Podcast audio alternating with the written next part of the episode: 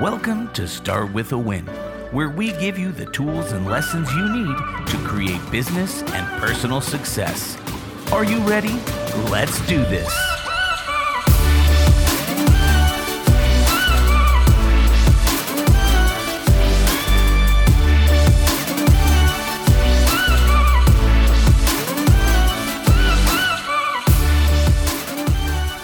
And coming to you from Denver, Colorado, home of Remax World Headquarters, Adam Contos, CEO, here with Start with a Win. Producer Mark, did you start with a win, buddy? Oh yeah, yeah. I started with a win, and I'm so happy. I love that. Yeah, thank you. Well, I'm glad you're happy. Why are you happy? You know, life is great. You know, the weather's changing. It's getting like that kiss of fall is starting to happen like in the early mornings and stuff, which I absolutely love. Just so energizing. And we have an amazing guest on our show this afternoon.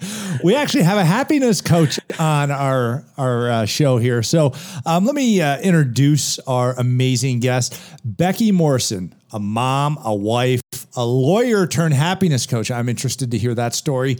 Uh, Becky's mission is to spread joy. She believes most people can live happier, easier lives if they establish what matters most to them and develop a plan to do more of that and less of the rest. So uh, she wrote an amazing book about all of this process. She worked in a law firm as a lawyer and administrator and small business. And now she's uh, using all of this to help people be more happy. So, Becky's book is The Happiness Recipe, a powerful guide to living what matters. So, Becky, welcome to Start with a Win. Glad to see you here. I am glad to be here. Thanks for having me. Of course. Are I have to ask, uh, do people ever ask you if you're happy? Is that does that happen a lot to you? I mean, maybe. well, I hope so. Yeah. I mean, yeah. you probably have a lot of people seek you out. Um, and you know, you probably, you, you learned a lot obviously about how to be happy, how not to be happy, whatever with, with your backstory. Um, and it, it kind of defines how people demonstrate, you know, define success. They, they want to be a high achiever. You were a high achiever, uh, prominent lawyer. So, you know, a lot of times happiness is missing in these things. Did you realize something was missing and we're not happy or something like that? I mean, how did we make this transition from going, I want to be an attorney to I want to be a happiness coach? What was that moment? So let me tell you a quick story. And it starts like this it is a Tuesday evening, approximately 15 and a half years ago. And I find myself at around 8:30 at night, sitting on the floor of the bathroom and I've got the cordless phone clipped to the back of my pants and I've got the toilet seat cover closed and I've got my notebook on the toilet seat cover and I've got expert reports for a trial that we're doing spread out around me and I've got a toddler in the bathtub. And I found myself there because it was one of those days where I had, at the time, my husband was working in counterterrorism and something in the world had exploded. And he, we had already agreed as between us that his mission would take precedence over what I had going on.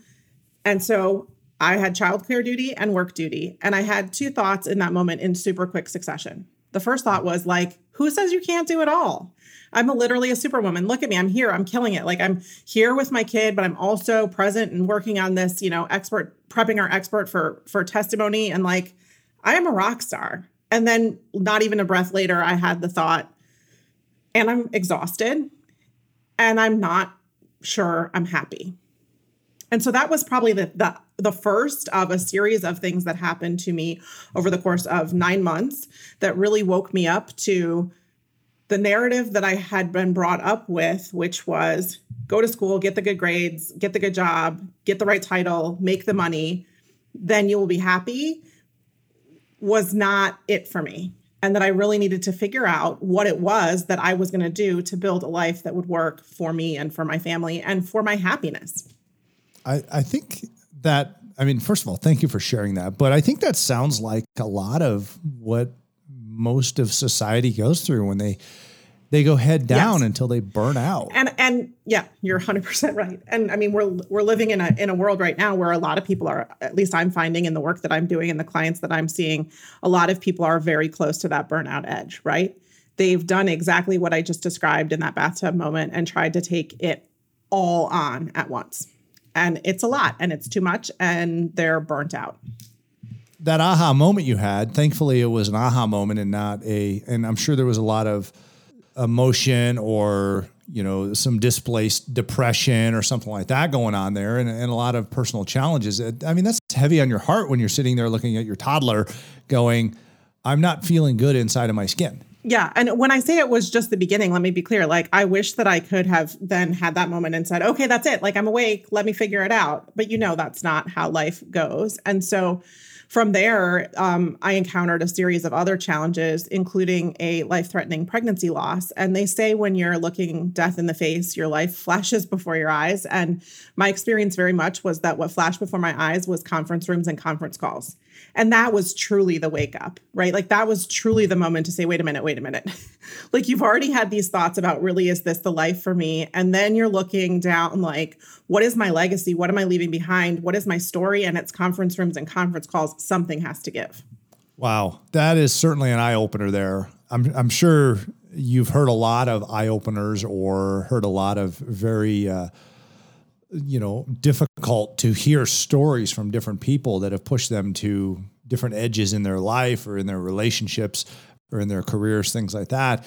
And I mean, obviously, you thought something has to change. So you wrote a book, you came up with a, a, a concept called the happiness recipe, and then wrote it into your book, The Happiness Recipe, a powerful guide to living what matters.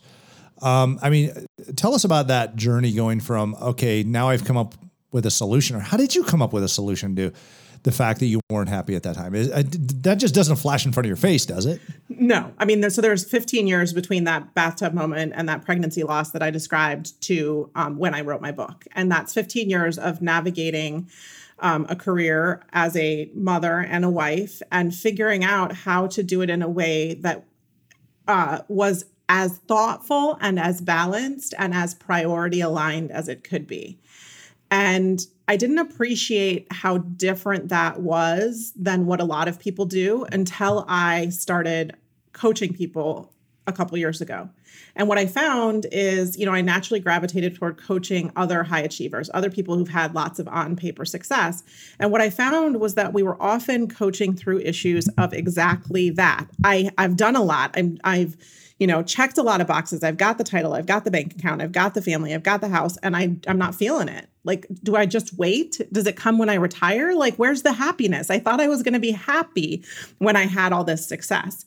And so I really stopped to think about sort of my life and how I had traveled through it, and then what tools I was using in my coaching practice. And that's where the happiness recipe was born. And the concept is actually super duper simple. The idea is that the recipe for maximum happiness is just to do more of, of what matters to you and less of the rest. But simple doesn't mean easy to execute, right? And what I've identified is there's sort of three things that get in the way of us making that happen. And the first I call the authenticity gap. And it's do we even know what matters most to us? Are we clear on our priorities? Are we clear on who we are? Are we connected to self? And then are we willing to claim that? The second thing is, is the obvious one it's the execution. Once we know what matters to us, we're doers in this world and we like to jump right to doing it. And so, how do we align? How do we live in a priority aligned way where we're aligning our action, our resources, our time, our capacity to what matters most to us?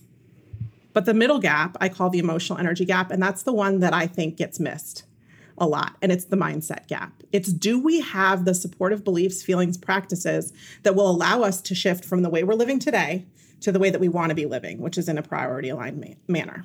So that's it in a nutshell.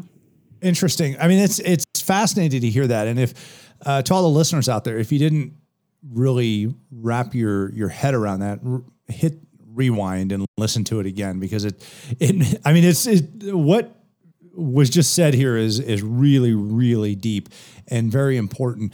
But I want to unpack the first part of this. Mm-hmm. Um, you discuss the importance of stepping into your authentic self. Yes. And being willing to share your desires with the world. How does this contribute to personal happiness? And what advice would you uh, offer to someone unsure of how to do so? Yeah. I mean, what I'm finding more than I expected in my work is that because we have so much coming at us and because we're always moving so quickly, we are really disconnected from who we are at our core. We get disconnected from self in a very real and constant way, and we don't even realize it. And what the net result of that is that we aren't even sure what actually matters to us. We've actually just bought into all the messages we're hearing from social media, from our friends, from the people around us, from the world about what success and happiness should look like and when we should have it versus really being tuned into what it is that makes us tick. And so I hope that that makes clear why connecting with who you really are and what really matters to you might matter to your happiness. Because when we are disconnected from who we are, we're not chasing the right things. In terms of sort of advice I would give to somebody who's not sure where to start, I have two things I'd like to offer. The first is one concept that I talk about in my book um, and one concept that I find really important in my own life is really getting clear on the season that you're in. So, you know, I said happiness is doing more of what matters to you and less of the rest. And I know you're a parent, Adam, and I'm betting the day that your first child was born, what really mattered to you most shifted a little bit. That's a season, right? Something changed in your life that changed what mattered and what might, you know, how you wanted to spend your time and where you wanted to put your resources. And oftentimes we walk through life and we're not cognizant of those shifts and seasons that are happening. And a great example of this is March 2020, the world t- flips upside down. And I talked to so many people throughout the course of the first six months of that pandemic time who were still trying to hit old targets, old goals, live old priorities. They hadn't stopped to acknowledge that the entire framework, the entire container, the entire season had changed. So the first step is really to get clear on where you're sitting today and what's in your life. And then the second step that I think is important to connecting with your authentic self is to really dial into what brings you joy. And I know it's going to sound maybe a little crazy, but there's a lot of people who I ask, what makes you happy? And they don't have an answer. And so if you are that person, I don't want you to feel bad about it. You're not alone. and you do know what makes you happy. You just have to dig a little bit and really ask yourself the question and dig into the the micro stuff that makes you happy. So make a list of a few things that really bring you joy. And they can be simple things. Don't judge what comes up. If wearing a cozy sweatshirt and curling up in bed with a good book makes you happy write it down. If looking at a sunset makes you happy write it down. If a hug from a friend makes you happy write it down. It does not have to be big. And the reason i want you to make a list is because i want you then to take those things on that list and i want you to dig a little bit deeper what about that thing brings you joy? What is it about the curling up with a book and the comfy sweatshirt that brings you joy? Is it the quiet? Is it learning something new? Is it reading? Is it being alone? Is it being warm? What just what is it? And then I want you to keep asking that question two or three or maybe even five more times till you can get down to the essence of where that joy comes from. The reason to do that is then you have a menu of all of the essential sources of your joy that you can use every day to bring a little bit more happiness and to be a little bit more connected with what makes you tick. So that's a lot of information that I just threw at you, but those are my suggestions. That uh, that's fascinating though, because when you think about it, ever, people overcomplicate being happy. I mean, just so much so. And you just went through, I'm sitting there listening to the list going, oh, those things make me happy. And, but I, you forget about those things when you hit one of those uh, major obstacles in life that cause you to not be happy when you feel like you're, you're under that avalanche of, of work and overwhelm and things like that. You know, the, I guess the two biggest things that really prevent people from achieving or being happy in life are fear and overwhelm.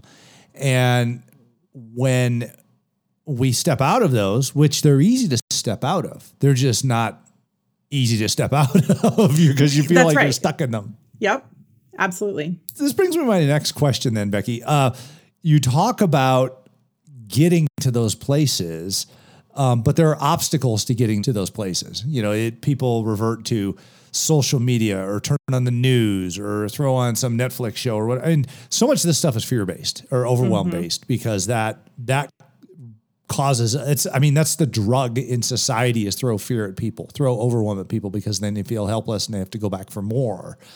So what do you see are ways that people can overcome the obstacles to achieving this? How do how do you break out of that you know that rut that you're in? Is is there I mean, is I, I like your recipe but how do you get yourself t- to that point I mean, so there's not one one specific answer, right? Because what drives that fear and that overwhelm is going to be different for different people. But I think it starts with this. I think it actually starts with saying, naming the story of your fear and overwhelm actually telling the story of it, actually writing it down or sitting down with a friend or sitting down with a coach or a mentor or an, a leader in your organization and having a conversation about why you're feeling afraid or overwhelmed. Name it. Because what I find with my clients often is when they actually get it out of their head and into the world, they look at it and they say, gosh, it doesn't even make any sense.